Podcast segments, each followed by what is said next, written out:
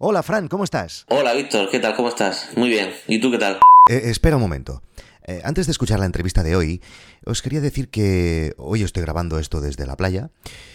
Y bueno, como que seguramente también será la situación de muchos de vosotros, mm, pues quería comentároslo porque, bueno, pues nos tenemos que apoyar los unos a los otros. En el último episodio de No es Asunto Vuestro, os expliqué que el problema más grave que teníamos hasta el momento en Guide Dog, el tema de los subtítulos, se había arreglado. Y bueno, y quería que supierais pues que la situación una semana después continúa igual, parece que todo está perfecto. Pero es que no puedo deciros nada más. Yo supongo que gracias a que nos hemos ido quejando al equipo de Baimeo por correo y por los foros, también muchos de vosotros, muchos oyentes, me habéis ayudado a hacer ruido eh, en, en los foros donde se explicaba el problema en cuestión. Pues bueno, supongo que eso ha provocado que los developers de Baimeo se hayan puesto las pilas, así que una vez más, gracias a vosotros, eh, porque pues hemos dado un pasito más hacia adelante, porque sin los subtítulos esto era imposible que, saliera adelante. Y una cosa más antes de la entrevista de hoy. Eh, hemos enviado ya mm, la beta a todos los que nos la habéis pedido. Más de 300 personas ya están probando en estos días eh, la primera versión de las aplicaciones de Guide en el iPhone y en el iPad. Y bueno, si alguien ha puesto su correo y no lo ha recibido, es que ha habido algún error. Pues eh, me escribís a victorcorreal.gmail.com y lo arreglaremos enseguida. Y ahora sí, adelante con la entrevista. Fran Gallardo, seguramente muchos lo conoceréis porque he recomendado su podcast y su mailing en, No es Asunto Vuestro alguna vez y también en Twitter. Es eh, Product Designer. Eh, Fran ha trabajado durante más de 20 años eh, diseñando productos de software relacionados siempre con Internet y como digo tiene un podcast que os lo aconsejo un montón, se llama también Product Designer, como él, y em, en lo que hace ahí cada semana, cada semana, ¿verdad, Fran? Más o menos. Sí, sí, es semanal. Eh, pues habla de las últimas tendencias y de las técnicas del diseño y también del desarrollo de productos digitales. Y además acaba de lanzar, bueno, ya hace un par de semanitas, eh, una cosa que, que me tiene, pero bueno, encantado. Eh, él lo llama diario de un producto y es una mailing list, o sea, un sitio donde tú te apuntas y comenzarás a recibir correos electrónicos, donde va explicando la experiencia de crear un producto desde el principio hasta el final y eh, mm, todo, o sea, desde la idea inicial, los primeros que estamos en el mailing, eh, decidimos qué producto comenzaría a lanzar Fran. ¿Cómo, eso está, estoy encantado con eso y estoy enganchadísimo. Gracias. Muchas gracias. Bueno, esto nace porque eh, en la necesidad un poquito de, crear un poco de, marca personal, ¿no? Y, bueno, lo que quería hacer era un blog y crear una newsletter. Pero claro, a la hora de crear una newsletter, eh, lo que no quería hacer era lo que hace todo el mundo. Esto de tener un pop-up flotante en tu página o en tu blog, donde tú dejas tu correo electrónico y yo te mando un PDF que hago en una tarde, lo maqueto en una tarde, te lo mando y tengo tu correo electrónico para luego hacerte marketing. Entonces la idea era, bueno, primero crear una lista y, hacer algo original. Pero bueno, mm. poco a poco fui madurando la idea y, y, esto se unió con otra idea que tenía paralela, que era lo de crear un producto en vivo.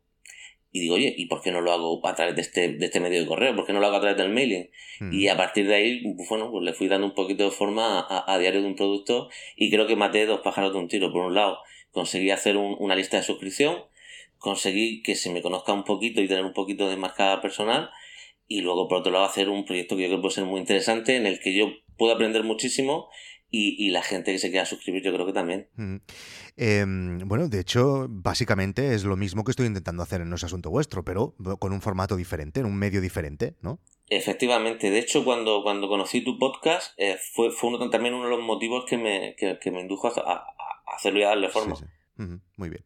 Y además no hemos dicho que Frank Gallardo está involucrado en una aplicación que seguramente muchos de vosotros conoceréis, que se llama YouCast, la, la aplicación de, de Juanjo Guevara. ¿Qué has hecho en la aplicación, Fran, tú? Yo en la aplicación lo primero fue, y más importante, convencer a Juanjo de que, de que la tenía que sacar al mercado. Creo, creo que es mi principal aportación en el proyecto.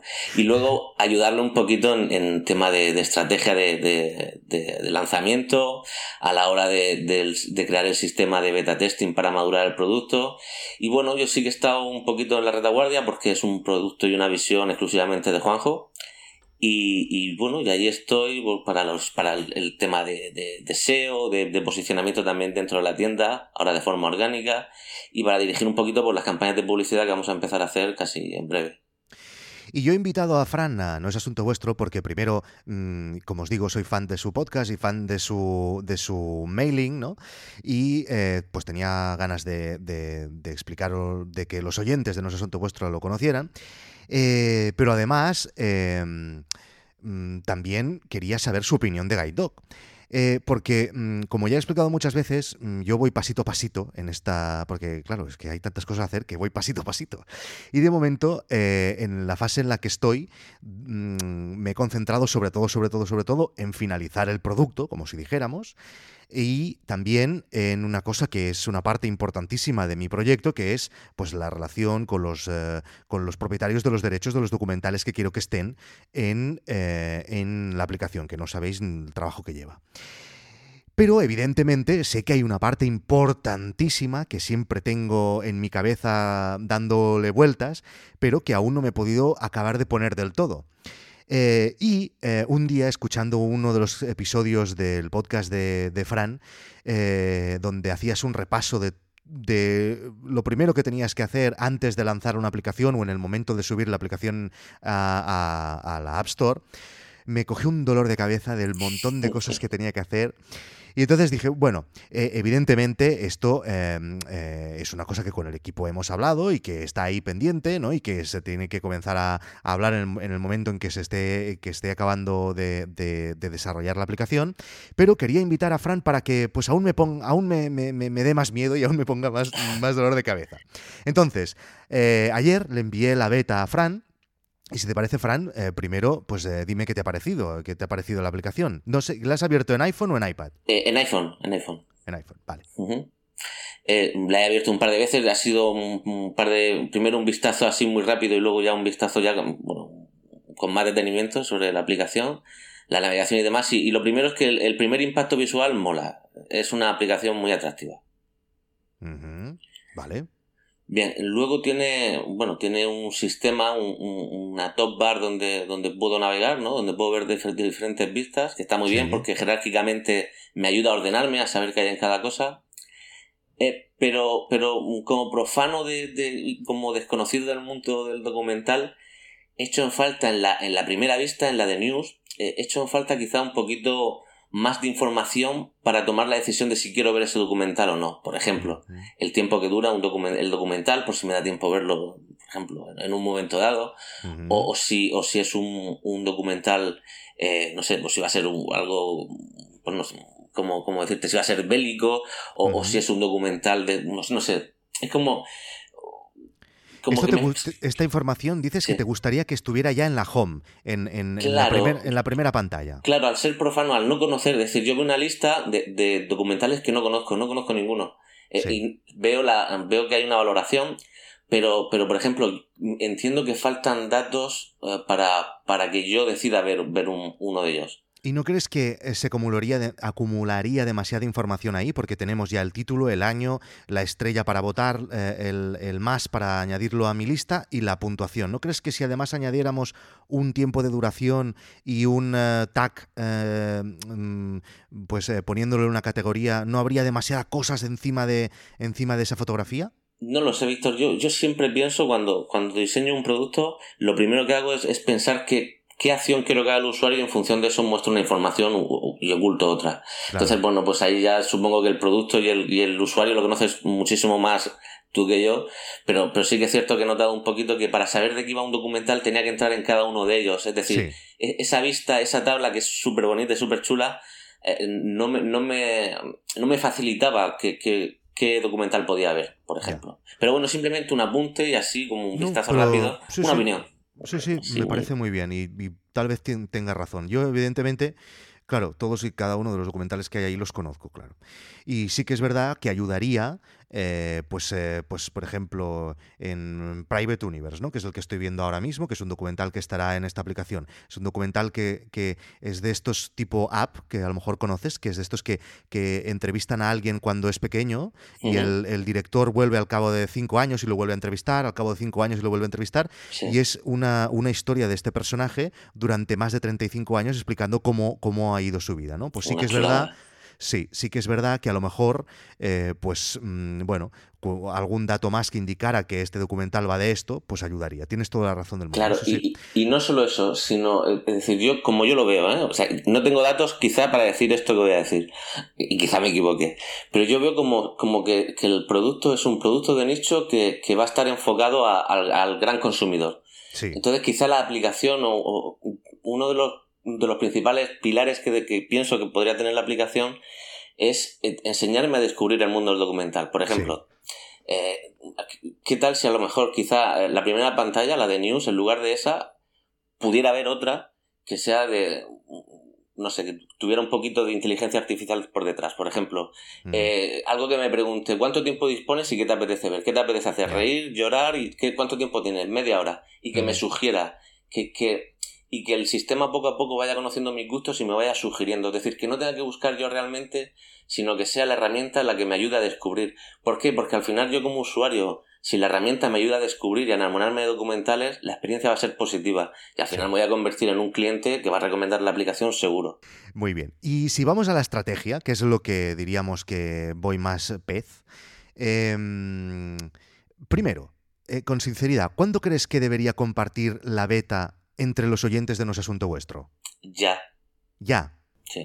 Bien, como veis, esta entrevista la había grabado unos días antes de abrir la beta. En el momento en que Fran me dijo que la abriera, lo hice de inmediato. Entonces, nos encontramos en el punto, imagínate, de aquí, no lo sé, mm, de aquí unos días, en el que ya hemos acabado también con el desarrollo del Apple TV, que es lo que tenemos a, punto de acabar ahora mismo. ¿Y eh, ¿qué, qué, tengo que hacer, Fran? Uf, bueno. vale, pues venga, Fran, hasta luego. Muchas gracias por A ver, eh, no podemos abarcarlo todo. Es decir, nuestra estrategia tiene que estar basada en... a ver, yo pienso que la estrategia de marketing al final se basa en, qué quiero comentar, a quién y dónde. Eh, en qué canal, ¿no? En qué canal está la persona a la que yo le quiero decir que Guide Dog le va a encantar. Eh, aquí tenemos el hándicap de, lo que te he comentado de antes, de que yo pienso que es una es, es un, servicio, creo que es de nicho.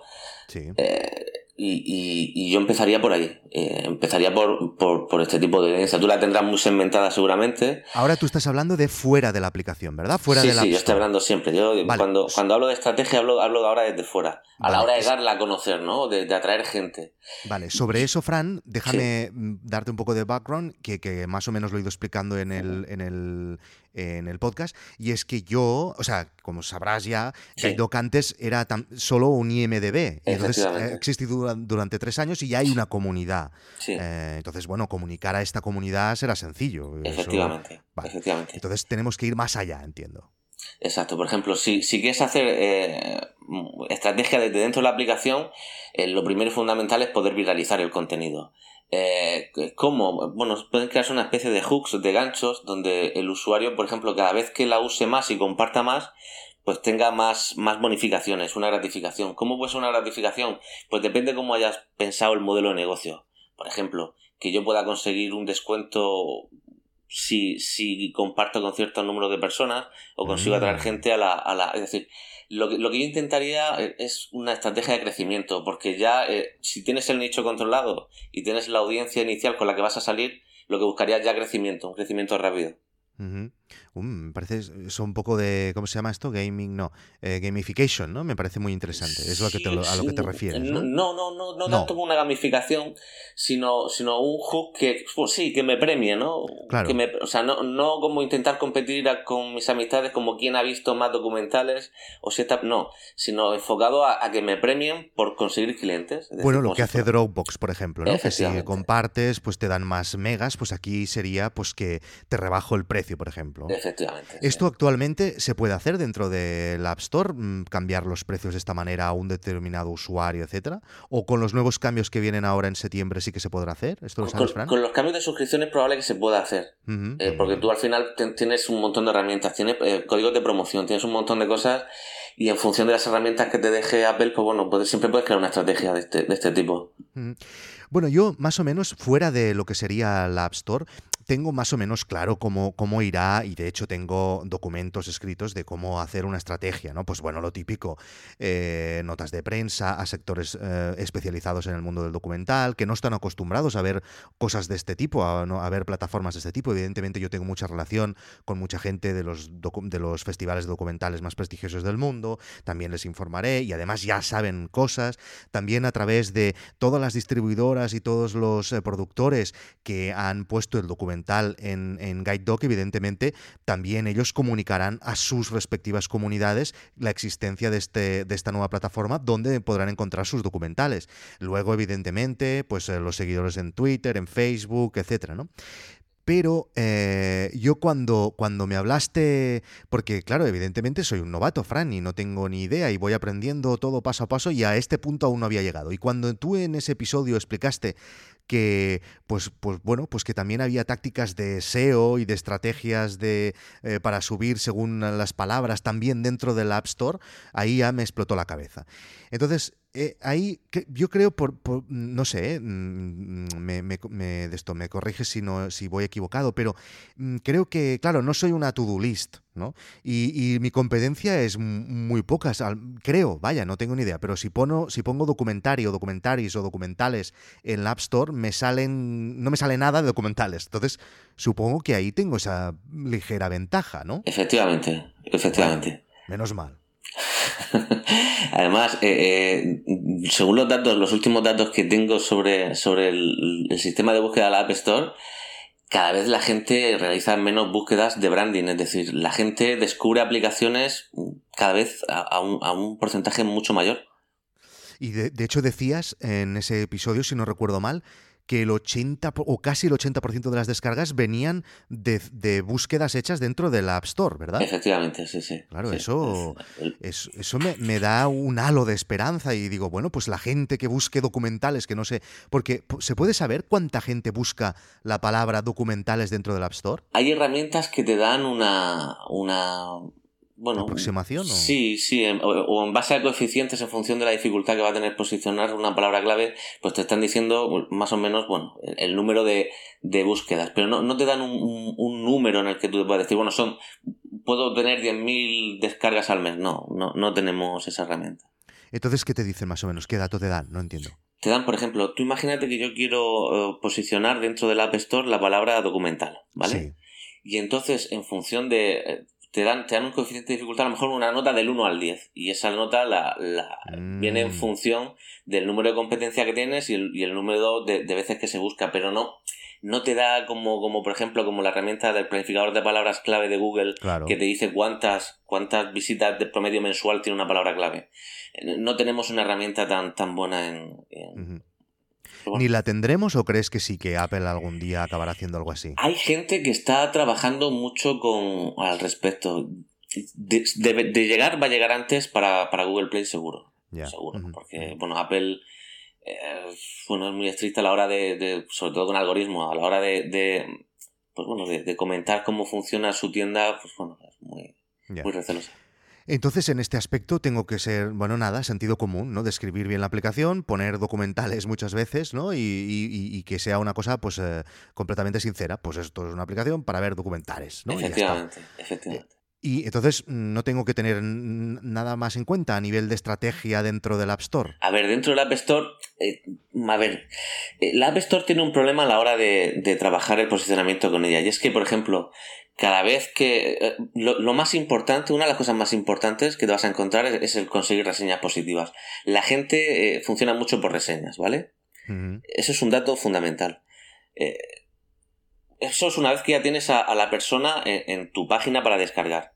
Entonces, bueno, vamos, vamos, a, vamos a separar varios conceptos. Uno es que lleguen a tu página, la página de descarga. Pues para eso puede funcionar con ASO y luego empezar a experimentar con la nueva plataforma que ha creado Apple para anuncios. ¿Vale? Sí. Que cuando ponga, yo qué sé, pues eh, documentales, que aparezca la tuya de forma orgánica, pero aparte que aparezca el banner de descarga, ¿vale?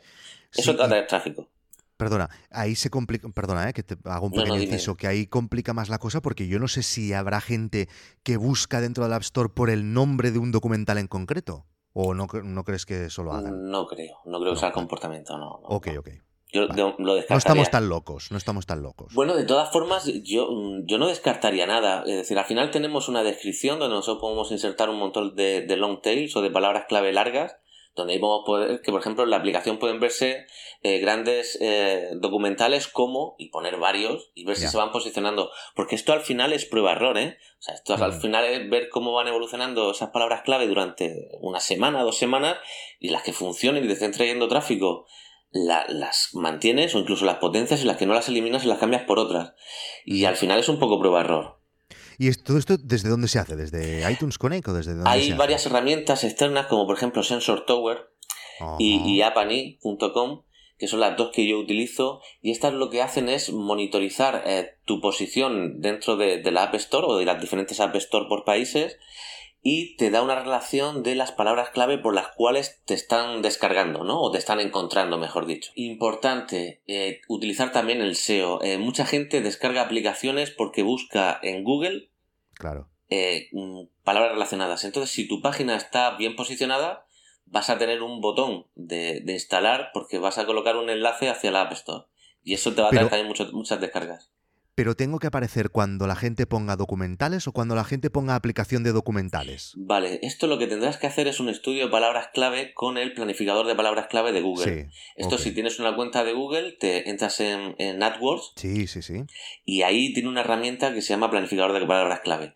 Aquí tú puedes poner un listado de palabras, las que a ti se te ocurran en un principio, por ejemplo, tú puedes hacer un brainstorming y decir, oye, eh, ¿por qué palabras puede estar, me puede encontrar un, potencial cliente? Bueno, pues eh, eh, aplicación de documentales, la mejor aplicación de documentales, aplicación de documentales, mm, bueno, lo que se te ocurra. Y entonces, una vez que tengas una lista, la, la, introduces y haces un estudio. Y esto te devuelve, pues, el número de búsquedas mensuales que tiene esa palabra clave como promedio. Esto sirve sobre todo, yo lo he utilizado mucho a la hora de descartar sinónimos, por ejemplo. A lo mejor eh, descargar app eh, funciona mucho peor que descargar aplicación. Claro. Entonces, claro, eh, de este tipo de cosas solo te das cuenta cuando, cuando cuando la herramienta, o sea, cuando utilizas la herramienta. Entonces, a partir de ahí, coges, no cojas muchas, eh, coge, no sé, 10, 15 palabras clave y una vez que las elijas, pues haces un estudio de SEO on page en tu, en tu página web, las vas colocando en, en, los sitios de la página que sean mm, principales y primordiales para Google. Por ejemplo, Google clasifica tu sitio web o, intenta entender de qué va tu sitio web, pues mirando en qué has puesto en tu título de la página, qué utilizas en, en zonas de, de, importancia semántica, por ejemplo, los títulos H1, en la descripción de las, de las imágenes. Y más o menos Google cuando indexa tu página se hace una idea más o menos de qué puede ser. Y entonces el proceso que sigue se empieza a mostrar para esos conceptos empieza a mostrar tu página a gente. Si el CTR, si el click through, mm, contra, el, bueno, vamos a dejarlo. Si el CTR es alto, al final empiezas a escalar posiciones, porque Google, el, objetivo de Google es que, que, el usuario encuentre lo que necesita a la primera. Claro. Eso está claro. Entonces, si la gente hace clic en, en esta página, en tu página, y hace uso de ella y hace la acción de descargar, pues vas a crecer como la espuma y vas a ser el primero. Y cuando la gente busque descargar aplicaciones de, documentales, pues vas a ser el primero y vas a tener un montón de descargas por ahí. Porque todas estas, estrategias que estamos eh, comentando eh, se pueden aplicar una vez visto qué pasa. O sea, eh, tú ahora imagínate que en 15 días acabamos las aplicaciones, las tiramos al App Store y esperamos aquello 10 días a ver qué coño pasa. Es que. Entonces, Dime, dime. Sí, yo, yo jamás saldría a cero. A ver, me ah, explico. vale. Yo haría una, una estrategia de pre-lanzamiento. Es decir, por eso yo creo que es muy importante utilizar también una fase beta donde tengas a gente probando la aplicación, porque al final preparas el pre-lanzamiento. Y tú, si el primer día, el, durante las 24 primeras horas de tu lanzamiento, tienes un pico de descargas, te aseguras estar en el top 10 un montón de tiempo y eso te va a traer más visibilidad. Si no, es decir, si tú sales a cero y, tienes, no sé, 50, 60, 100 descargas el primer día, pues ni vas a salir en el top y luego remontar es muy difícil, muy costoso y, luego que es muy frustrante. Muy bien. Em, entonces, aparte de las estadísticas, em, o sea, dentro de la aplicación, ¿qué estadísticas debería tener eh, controladas? Aparte de las descargas, porque Apple, ¿qué te da? ¿Qué, qué te muestra Apple? De tu aplicación? Pues te, muestra todo, te muestra hasta, hasta los errores, hasta cuando a alguien se le cae la aplicación. Eh, cuando la instala, cuando la desinstala, cuántas veces entra, te muestra muchas cosas. Pero lo importante, eh, yo aquí sobre todo es, es que no perdáis la perspectiva. Es decir, que, que no, no por medir mucho lo vais a hacer mejor. Yo lo, lo que haría en esta fase de lanzamiento, una vez que lancéis, e, es comprobar que el engagement de la aplicación es bueno. Es decir, me, enfocaría mucho a controlar cuántas veces y, eh, utiliza la gente el producto. Si la gente lo utiliza una vez y sale, o si vuelve y cada cuánto tiempo vuelve. ¿Por qué? Porque si, si nosotros gastamos mucho esfuerzo y, y, parte de nuestra economía en atraer gente y, en el producto hay algún tipo de error o algo que hace que el usuario no, no se enganche a él, al final estamos tirando usuarios a la, a la basura. Evidentemente he escuchado con súper atención todos los eh, consejos que me has dado y todo lo que me has dicho, etcétera. Pero también quiero que, eh, o sea, por ejemplo, un gran planteamiento ah, en el momento de hacer la aplicación también lo podría haber planteado. Pero eh, yo decidí que como que era una inversión que estaba haciendo yo solo y como siempre digo, que esto es una empresa lean y que es una cosa que voy haciendo pasito a pasito y que voy simplificando al máximo cada una de las cosas que ya sé que, o sea, tú ahora analizas la aplicación y aquí eh, tengo una lista apuntada de 150 updates que podría hacer de cosas chulísimas, eh, etcétera, ¿no? Pero evidentemente quiero salir con una con un eh, producto mínimo viable y a partir de ahí ir creciendo, ¿no? Efectivamente, sí. Claro, y, tal vez mm, ya sé que a lo mejor de la conversación que hemos tenido se extrae otra cosa, pero también me gustaría poder hacer lo mismo en, el, en, el, en, el, en este tema de eh, dar a conocer la aplicación y del marketing dentro del App Store, etc. ¿no? Ya entiendo que dices que, que mm, que a veces también es mejor pues dar como una gran bomba al principio, ¿no? Y, tener todas las teclas apretadas para que pues llegar al máximo de gente, porque así pues al principio si llegamos mm, como lo que explicabas antes, ¿no? Que si hay muchas un pico de descargas, pues Apple nos pondrá arriba, ¿no?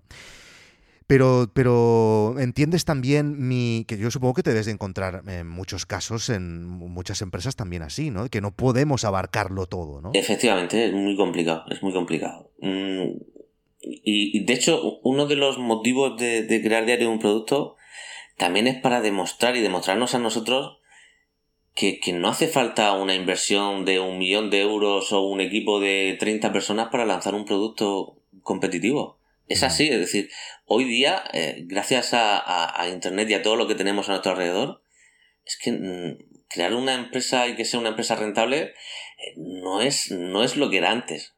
Entonces, yo entiendo perfectamente un producto mínimo viable. De hecho, es lo, que, lo, que, lo que aconsejo.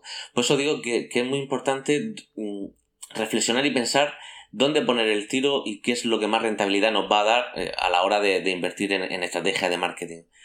Eh, dónde poner el tiro? Es complicado, es muy complicado. Al final hay que elegir.